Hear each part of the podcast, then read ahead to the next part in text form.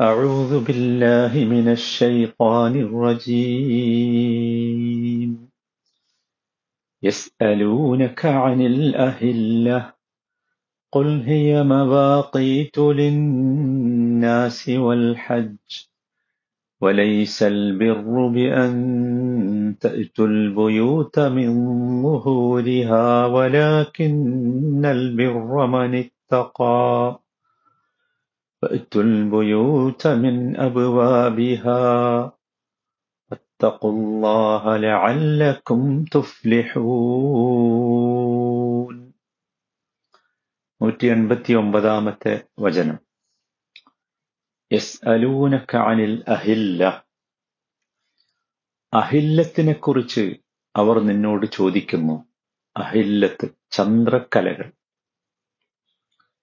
കുൽ നബിയെ പറയുക വൽ മനുഷ്യരുടെ ആവശ്യങ്ങൾക്കും ഹജ്ജ് തീർത്ഥാടനത്തിനും കാലനിർണയത്തിനുള്ള ഉപാധികളാകുന്നു അവ. വലൈസൽ നിങ്ങൾ വീടുകളിലേക്ക് പിൻവശങ്ങളിലൂടെ ചെല്ലുന്നതിലല്ല പുണ്യമുള്ളത്. വലാക്കിന്നൽ ബിർറ من اتقى. എന്നാൽ ദോഷബാധയെ കാത്തു സൂക്ഷിച്ചവനത്രേ പുണ്യവാൻ.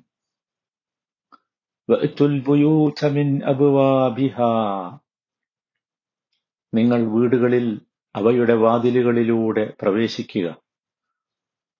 വത്തഖുല്ലാഹ മോക്ഷം കൈവരിക്കാൻ നിങ്ങൾ അള്ളാഹുവിനെ സൂക്ഷിക്കുകയും ചെയ്യുക. നൂറ്റി എൺപത്തി ഒമ്പതാമത്തെ ഈ വചനം നേരത്തെ നോമ്പിനെക്കുറിച്ചും അതുപോലെ തന്നെ വിശ്വാസികൾക്കുണ്ടായിരിക്കേണ്ട സാമൂഹ്യ സാമ്പത്തിക ജീവിതത്തെക്കുറിച്ചും നോമ്പ് മനുഷ്യരിലുണ്ടാക്കിയ അത്തരം സ്വാധീനത്തെക്കുറിച്ചുമൊക്കെ പറഞ്ഞ ശേഷം ഇനി ഇസ്ലാമിന്റെ അഞ്ചാമത്തെ റുക്കനായ ഹജ്ജിലേക്ക് പ്രവേശിക്കുകയാണ്. ഹജ്ജ് നമുക്കറിയാം ചില പ്രത്യേക മാസങ്ങളിലും തീയതികളിലുമാണ്. ഹജ്ജ് കർമ്മങ്ങൾ ചന്ദ്രമാസത്തിന്റെ അടിസ്ഥാനത്തിലാണ് പരിഗണിച്ചിട്ടുള്ളത്.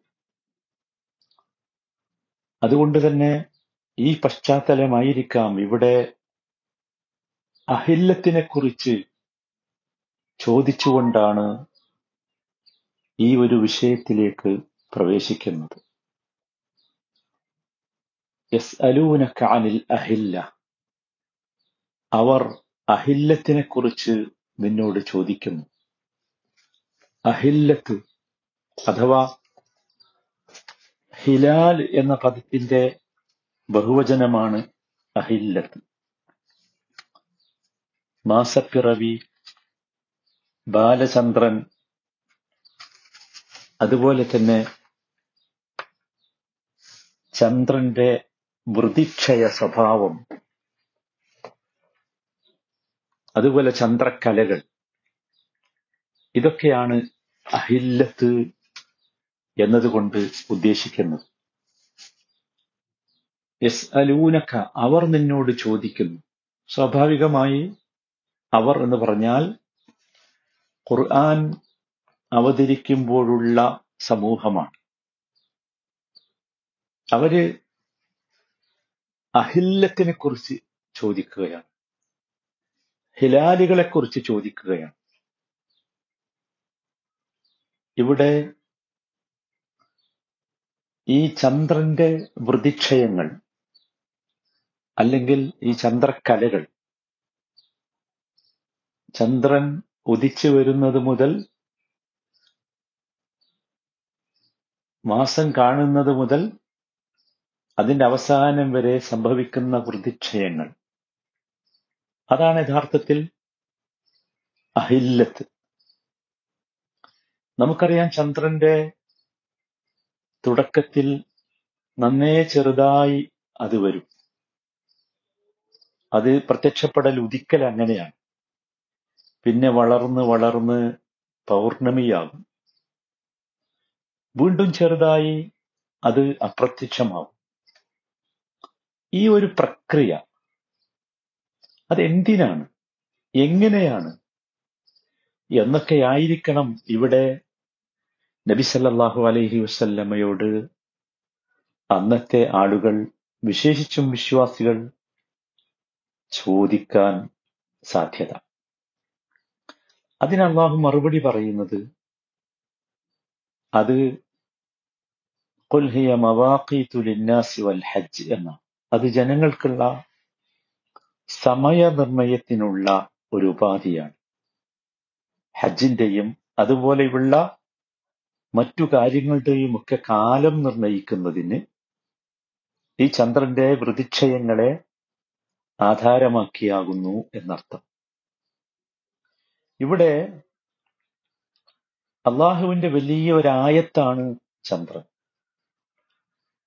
അതിന്റെ വൃതിക്ഷയങ്ങളും യഥാർത്ഥത്തിൽ വലിയ ആയത്താണ്.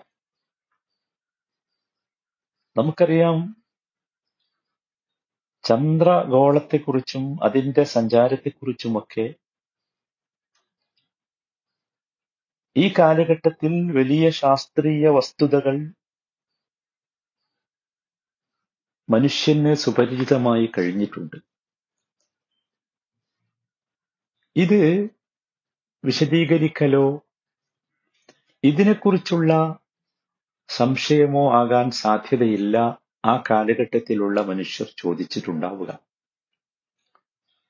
ഇന്ന് യഥാർത്ഥത്തിൽ ആഴത്തിൽ ചിന്തിക്കുന്ന ഏതൊരു മനുഷ്യനും അള്ളാഹുവിന്റെ ഈ അത്ഭുത സൃഷ്ടി അഥവാ ചന്ദ്രൻ അതിനൊളിപ്പിച്ച് വെച്ചിരിക്കുന്ന അതിന്റെ പ്രതിക്ഷയങ്ങളിലും അതിന്റെ മാറ്റങ്ങളിലുമൊക്കെയുള്ള വലിയ വിജ്ഞാനങ്ങൾ മനസ്സിലാക്കാനാവും. ചന്ദ്രൻ എന്ന് പറയുന്നത് ഭൂമിയുടെ ഒരേ ഒരു ഉപഗ്രഹമാണ്. അതിന്റെ വ്യാസം പറയുന്നത് മൂവായിരത്തി നാനൂറ്റി എഴുപത്തിനാല് കിലോമീറ്റർ. അഥവാ ഭൂമിയുടെ വ്യാസത്തിന്റെ നാലിലൊന്നിനേക്കാൾ ഒരൽപ്പം കൂടി വലുത്. ഭൂമിക്ക് വെളിയിൽ മനുഷ്യൻ മനുഷ്യന്റെ പാദസ്പർശനമേറ്റ ഗോളമാണ് ചന്ദ്രൻ. അതൊക്കെ നമ്മൾ മനസ്സിലാക്കിയതാണ്. ഞാൻ അതിലേക്കൊന്നും പോകേണ്ടതില്ല. നിങ്ങൾക്കൊക്കെ അതറിയാം. വിശുദ്ധ ഖുർആൻ പല സ്ഥലങ്ങളിലായി ഈ ചന്ദ്രനെക്കുറിച്ച് പ്രതിപാദിച്ചിട്ടുണ്ട്. അതും മനോഹരമായ പരാമർശങ്ങളുണ്ട്. ഒരൊറ്റ ഉദാഹരണമാണ് നമുക്കൊക്കെ പരിചയമുള്ള ഒരു ഉദാഹരണം മാത്രം ഞാൻ പറയാം. സൂറത്ത് യാസീലിലെ മുപ്പത്തി ഒമ്പതാമത്തെ വചനം. വൽ ഖദീം. ചന്ദ്രന് നാം ചില മനാസിലുകൾ ഘട്ടങ്ങൾ നിശ്ചയിച്ചിരിക്കും. അങ്ങനെ അത് പഴയ ഈന്തപ്പഴക്കുലയുടെ വളഞ്ഞ തണ്ടുപോലെ ആയി ഈ വിശുദ്ധ ഖുർആന്റെ ഈ വചനങ്ങൾ വായിച്ച ശേഷം ആകാശത്തെ നിരീക്ഷിക്കുമ്പോൾ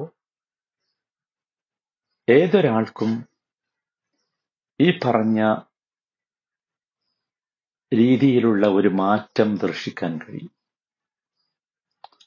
ഹിലാൽ അല്ലെങ്കിൽ ബാലചന്ദ്രൻ പിറന്ന് പിന്നീട് രാത്രി തോറും വലുതായി വലുതായി ഒടുവിൽ കൺകുളിർമയുള്ള പൂർണ ചന്ദ്രനായി. പിന്നീട് വീണ്ടും ക്ഷയിച്ച് ക്ഷയിച്ച് ഏറ്റവും ഒടുവിൽ ഈത്തപ്പനയുടെ ഉണങ്ങിയ തണ്ട് പോലെ.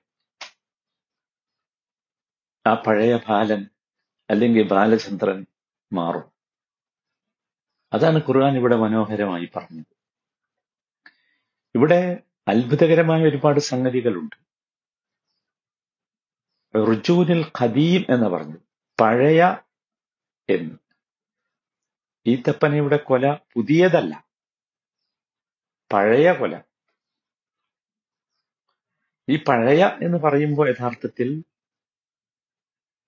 ഈ ചന്ദ്രൻ അതിന്റെ ആദ്യ രാവുകളിലും അന്ത്യരാവുകളിലും യഥാർത്ഥത്തിൽ ഹിലാലിന്റെ രൂപത്തിലായിരിക്കും. അഥവാ ബാലചന്ദ്രൻ രൂപത്തിലായിരിക്കും.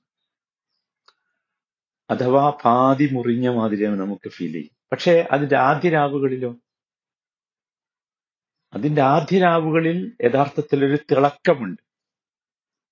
അന്ത്യരാവിൽ അന്ത്യരാവുകളിൽ ഒരു തളർച്ച വാട്ടം അല്ലെ? ഈത്തപ്പനയുടെ പഴയ തണ്ട് പോലെ.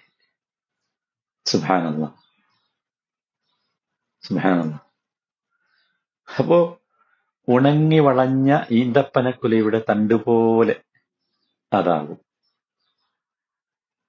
നോക്കൂ എത്ര മനോഹരമായാണ് അള്ളാഹു ആ പ്രതിഭാസത്തെ ആ ദൃഷ്ടാന്തത്തെ നമ്മുടെ മുമ്പിൽ കൊണ്ടുവരുന്നത്.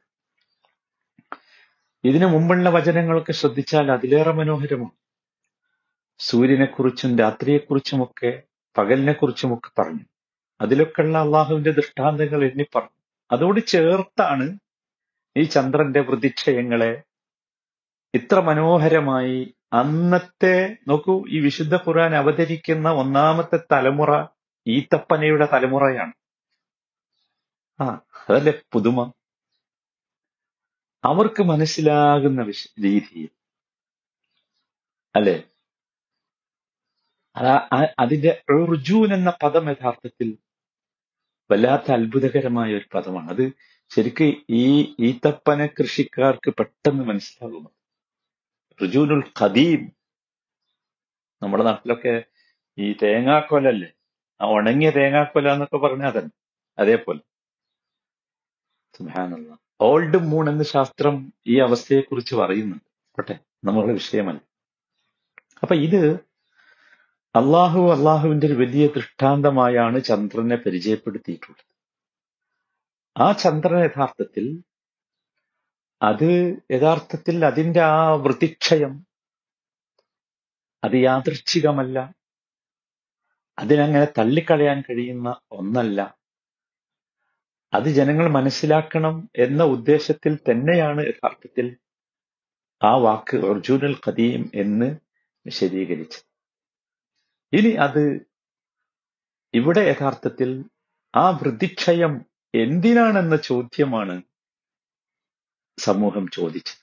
ആ ചോദ്യത്തിന്റെ ഉത്തരമാണ് അള്ളാഹു തുടർന്ന് പറയുന്നത്.